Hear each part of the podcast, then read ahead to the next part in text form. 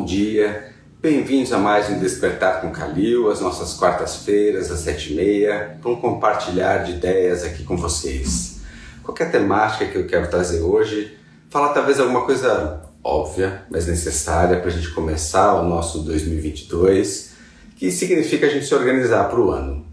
E organizar para o ano, que é alguma coisa que todos nós sabemos, é algo que nos chama muita atenção no planejamento financeiro, é aquilo que é recorrente, que sempre acontece e a gente esquece, a gente não se planeja. E como isso é usual para todos nós, né? Sabemos aquilo que nos faz mal, mas mesmo assim nós repetimos. Sabemos aquilo que nós precisamos fazer, mas muitas vezes a gente não se organiza para isso.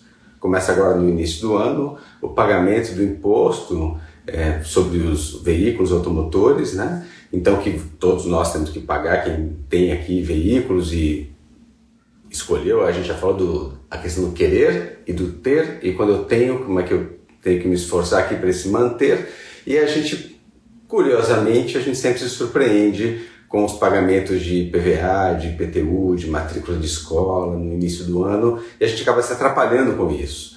Agora, o que, o que traz essa questão? Acho que esse é um ponto mais importante. Bom dia para quem está chegando aqui ao vivo. Por que será que a gente não consegue se organizar em alguma coisa que a gente já sabe que vai acontecer, que acontece há muitos anos na vida de muitos aqui, né? Por que será que eu não consigo me organizar para começar a pagar os impostos no início, no início do ano que sempre surgem? Será que eu consigo sempre no final do ano ficar tão entusiasmado assim com as festas de final de ano, com as férias para alguns, e que eu esqueço de que vai ter um ano seguinte ou que eu tenho essa esse pensar de que tudo vai se organizar e tudo vai dar certo, como é que eu posso de fato olhar para a minha vida, saber dessa recorrência e fazer escolhas, inclusive, do meu estilo de vida? Não adianta eu começar agora e falar, nossa, não quero mais ter um carro e não para não pagar imposto. Se você quisesse não ter isso, talvez você tivesse que ter tomado uma decisão no final do ano passado. A mesma coisa vale para quem tem os imóveis daqui a pouco próximo mês, fevereiro, a gente vai precisar fazer o pagamento, recolher o pagamento do imposto sobre os bens imóveis. E muitos aqui vão se surpreender de novo e se atrapalham, e muitos se endividam com pagamento de PVA, muitos se endividam com pagamento de IPTU, muitos se endividam com pagamento de matrícula de escola, de materiais, etc. e tal, como se eles não acontecessem todos os anos. Então, é, esse é o meu convite meio óbvio para a gente pensar. Terminamos o ano falando no contabilizar para ver o que aconteceu no ano seguinte e a gente vai começar essa primeira live aqui de 2022 pensando nesse planejar, nisso que é óbvio, sabendo que está aqui, que muitos ainda vão se surpreender, mas o papel de muitos que me escutam aqui, que são profissionais e planejadores financeiros e atuam com famílias, é lembrar do óbvio. Lembrar do óbvio muitas vezes, lembrar daquilo que acontece, acaba sendo recebido como: nossa, que bom que você me lembrou, obrigado, é mesmo, eu tenho que fazer esse pagamento, não estava organizado, e ela vai escolher se ela vai pagar à vista com algum desconto ou se ela vai fazer um parcelamento. E muitas vezes, já que tem que pagar, se parcela sem saber se eu vou conseguir dar conta dessa parcela ou não. Por que, que parcela? Porque não tem outra alternativa. Eu posso não pagar? Não. Eu posso pagar à vista? Não tem dinheiro a minha única alternativa é parcelar. Agora, se eu vou dar conta de pagar ou não, esse é um outro assunto. E é aqui que entramos nós, planejadores financeiros, para ajudar as famílias de falar: ótimo, como é que a gente coloca essas parcelas do IPVA e logo do IPTU, considerando de novo aqui as famílias que detêm patrimônio, que não é uma busca, não tem que ter patrimônio para ser feliz, nem para buscar o que é essencial para você, mas algumas famílias vão por esse caminho da casa própria, de um, de um automóvel, ou mais de um automóvel, mais de um imóvel, e ok, mas a questão é como é que eu consigo olhar para tudo isso e me organizar e ajudar principalmente o meu cliente, a pessoa que está ao meu redor, é nós próprios, a colocar isso dentro do meu fluxo.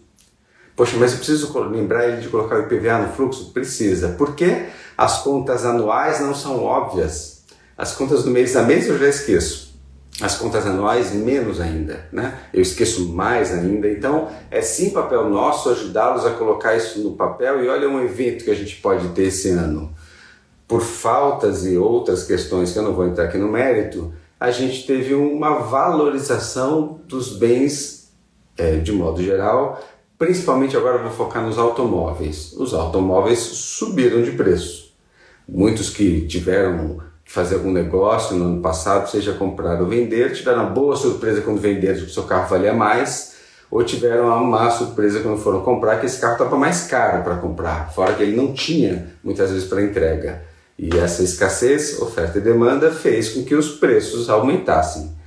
Se o valor do meu bem subiu, o imposto sobre ele, que é um percentual sobre o valor do bem, muito provavelmente, muitos de vocês, e convido já a olhar, porque já estão disponíveis os IPVAs a partir de agora, devem ter um valor maior do que no ano passado. Usualmente, e já há muitos anos, o valor do imposto tem diminuído ao longo dos anos, porque os carros vêm depreciando, esse é o, traço natural deles, né? um bem que vai tendo um, sua depreciação no tempo, mas que tem acontecido, e aconteceu muito particularmente esse ano, de que pode, não é para todos, não são todos os modelos, enfim, não necessariamente isso vai acontecer, mas podemos ter uma surpresa de ainda de ter um imposto a pagar que eu esqueci, que eu pagar, apesar que eu pague todo ano, que esse valor seja maior do que no ano passado. Olha que duas surpresas duras.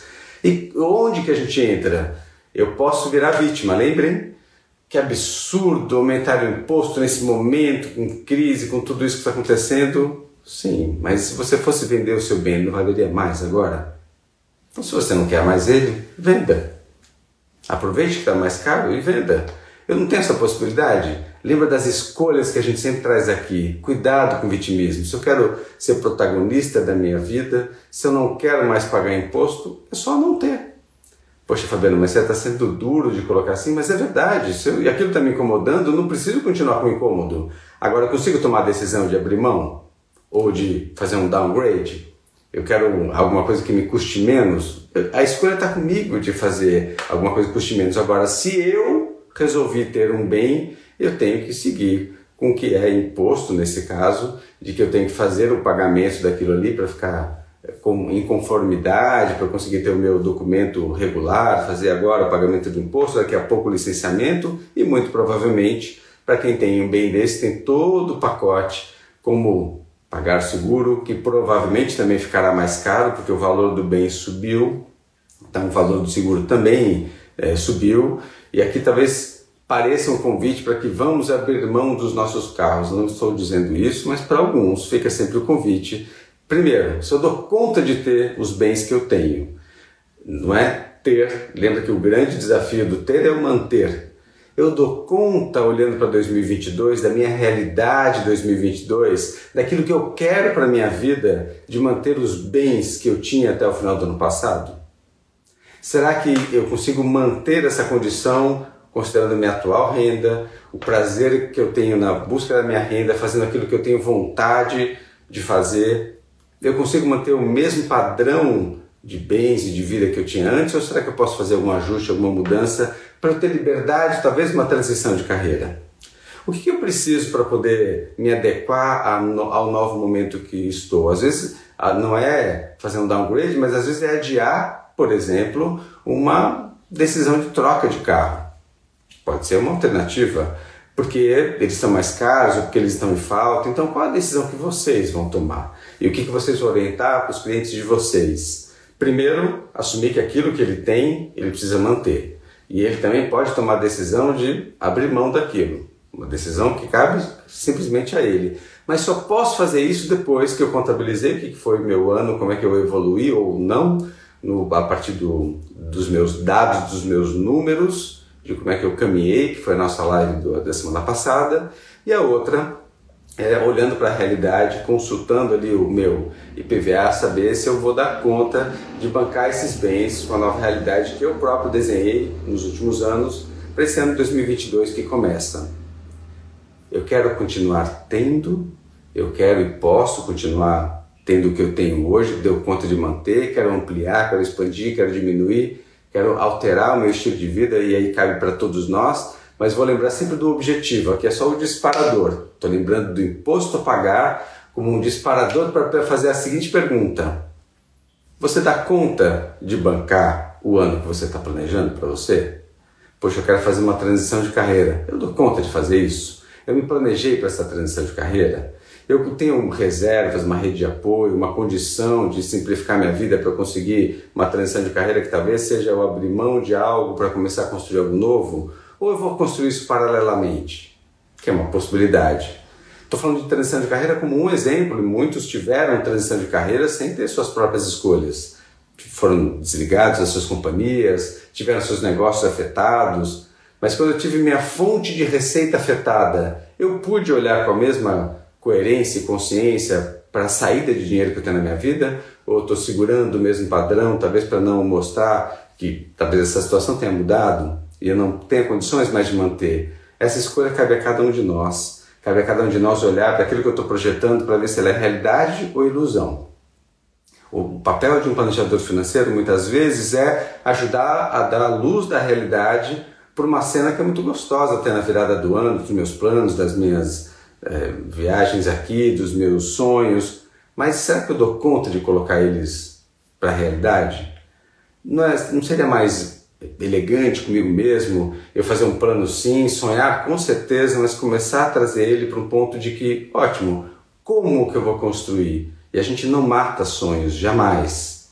Mas a gente coloca eles no tempo onde eu sou capaz de realizar nem sempre eu consigo realizar naquele horizonte de tempo que eu tinha imaginado. Às vezes eu quero fazer uma viagem, mas, poxa, com o câmbio que está agora eu não consigo. Mas significa, não, viagem? Não, talvez eu não consiga viajar este ano. Eu preciso de um esforço um pouco maior, porque aumentou o valor do IPVA, talvez tenha aumentado o valor do IPTU que eu vou pagar agora, aumentaram as minhas despesas, minhas receitas não aumentaram. Eu não consigo me planejar para fazer isso agora, mas eu vou fazer sim eu quero fazer essa viagem, eu quero realizar esse sonho. Então, que a gente possa organizar para realizar aquilo que a gente quer, colocando, estou falando do, do óbvio aqui hoje, que a gente lembre de olhar para a capacidade que a gente tem de bancar aquilo que a gente escolheu e para que a gente consiga, com esse exercício, olhar para os nossos planos, para os nossos objetivos, para os nossos projetos e colocar eles de pé ao longo desse 2022 e que assim possamos, não só para nós próprios, mas também para aqueles que a gente orienta muitas vezes, ajudá-los a realizar aquilo que eles querem, pensando, planejando, colocando também no papel como que a gente vai fazer isso. Está na hora de a gente colocar a mão na massa com sonhos, enfim,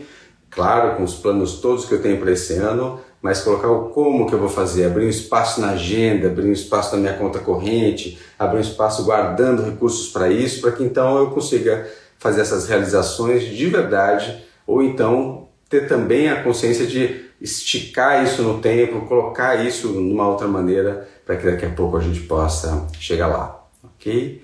Quero lembrar aqui, antes do final dessa, para encerrar a nossa live de hoje, mais breve, lembrar que as nossas inscrições aqui para a escola estão abertas, para nossa transição aqui é, de carreira é uma possibilidade, o que a gente faz aqui na escola, que é a nossa formação em planejamento financeiro pessoal. Então, se isso servir para você ou para alguém que você entenda que está nessa fase, as inscrições ficam abertas até a próxima segunda-feira, dia 10, quando a gente começa, então, é, na semana que vem também, a nossa 13 terceira turma de planejamento financeiro aqui na Escola Clínica, é, para quem quer fazer uma transição de carreira, para fazer isso que a gente faz por aqui. Agradeço a presença de quem está aqui ao vivo, quem acordou nesse início de ano cedo para a gente começar aqui essa troca. Desejo um ótimo ano, ótima semana aqui para todos e até a nossa próxima semana, até a nossa próxima live. E deixem aqui as sugestões de vocês, de temas que vocês querem ter discutidos para a realidade de vocês, porque vocês vêm escutando de vocês próprios, das pessoas que vocês atendem, para as nossas próximas lives aqui, tá bom? Podem escrever ou fazer colocar aqui nos comentários. Um abraço, até a semana que vem.